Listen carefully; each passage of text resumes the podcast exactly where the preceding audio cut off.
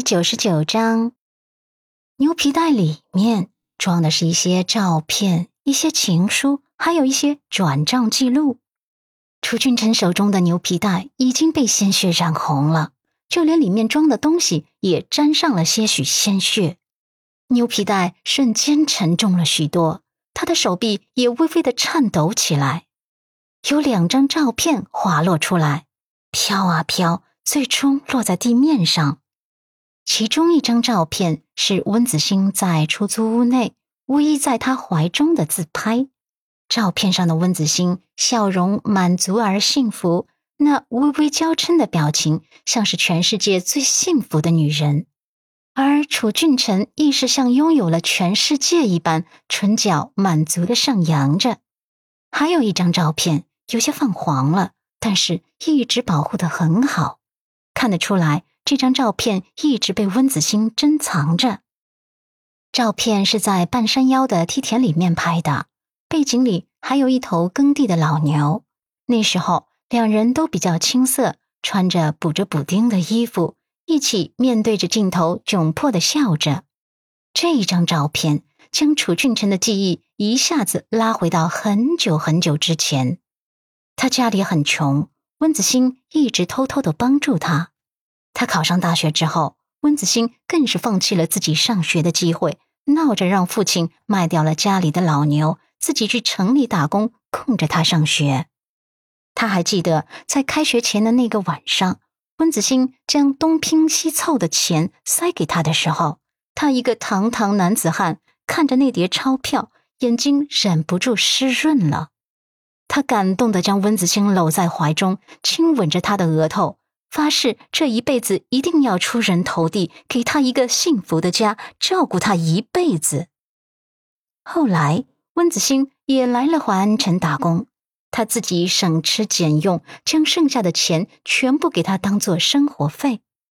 每一次温子星给他打钱的时候，他都主动要求温子星将那些转账记录保留下来。他说这些都是爱的痕迹，可以当作一辈子爱的见证。他突然看不下去了，闭上眼眸，胸口一阵阵汹涌的愧疚翻滚着。他说过要娶温子星的，说过要给他幸福的，还发誓过这辈子绝对不会抛弃他子星的。可他的心怎么就变了？有一封情书也掉了出来，情书的一角已经被鲜血染红了，看上去有些触目惊心。他颤抖着手指打开情书，只一眼，他几乎难过地闭上眼眸。那些内容过了很久，他仍然历历在目一般。他想起了曾经他挑灯夜读给温子星写这些情书时候的心情。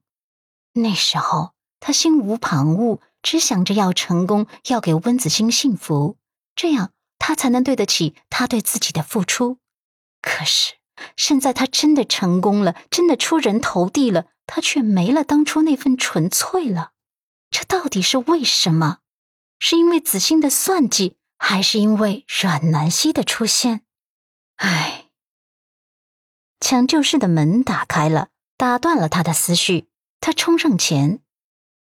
怎么样，医生？他没事吧？医生摘下口罩，擦了擦额头上的汗水，欣慰道。没事了，幸亏送来的及时，不然病人真的会有生命危险的。现在总算是抢救过来了，只不过病人失血过多，暂时还不会醒来。楚俊辰松了一口气，还好没事，不然他大概会是要愧疚一辈子的。徐雅慧也擦了擦汗水，吸了吸鼻子，哽咽道。没事就好，没事就好，真的吓死我了。